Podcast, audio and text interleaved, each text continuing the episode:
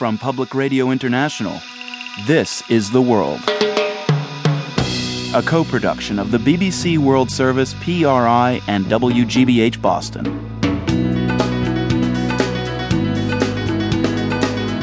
It's Tuesday, February 7th. I'm Marco Werman.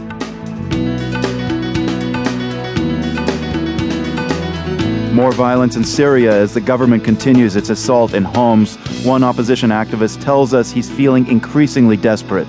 I lost my friends. I lost my life. I lost everything. I don't have anything to fear anymore. Also, why Russia's Vladimir Putin is supporting Syrian leader Bashar al Assad.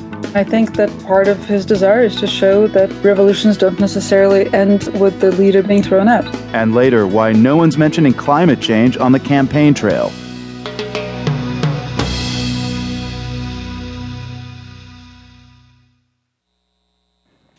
BBC News with Ian Purden. The Syrian President Bashar al Assad has been making fresh promises to end violence in his country, talk to the opposition, and bring in reforms. He gave the assurances to the Russian Foreign Minister Sergei Lavrov in Damascus, but opposition groups in Syria accused Mr. Assad of making empty promises, while the United States said it remained sceptical. Jim Muir reports from neighbouring Lebanon. After his talks with President Assad, Mr. Lavrov said he believed the message had got through, that swift action was necessary. He said the Syrians would soon announce a date for a constitutional referendum, part of a reform process that the opposition have dismissed. He said Mr. Assad was also committed to ending the violence from all sources, something the regime has taken so far to cover the crushing of any armed resistance.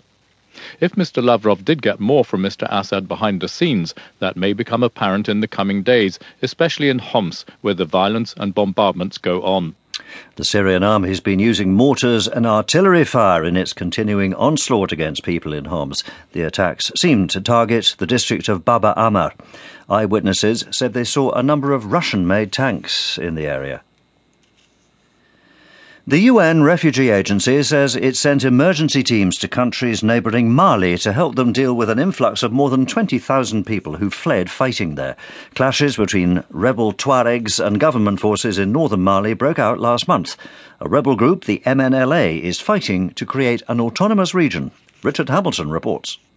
It's a long running conflict, and next year will be the 50th anniversary of the first uprising.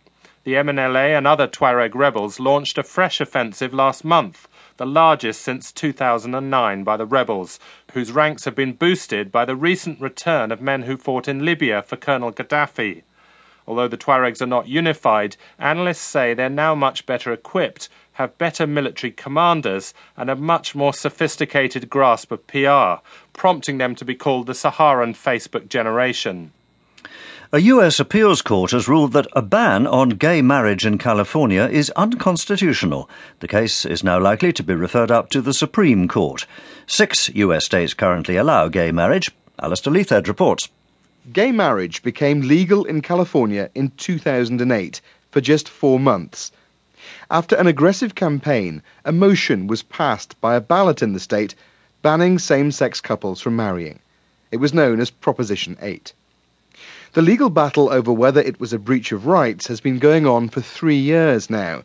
This latest ruling by a federal appeals court says the ban brought in by Proposition 8 is unconstitutional, supporting a previous court decision that it is a violation of gay and lesbian civil rights. World News from the BBC. The authorities in Brazil have filed a lawsuit against the micro-blogging site Twitter, demanding the removal of accounts which warn about police roadblocks and speed traps. Twitter has not commented on the case. With the details, here's Warren Bull. In recent years, Brazil's government has attempted to curb the high number of road accidents, often related to drink driving. Its police roadblocks have reduced casualty rates, but they're seen as heavy handed by many Brazilians, and some have resorted to Twitter to alert others to the police presence. The lawsuit orders Twitter to pay nearly $300,000 for each day that it doesn't comply with the request to remove the warnings. It comes weeks after Twitter announced that it could block messages that contravened local laws, if so requested by governments.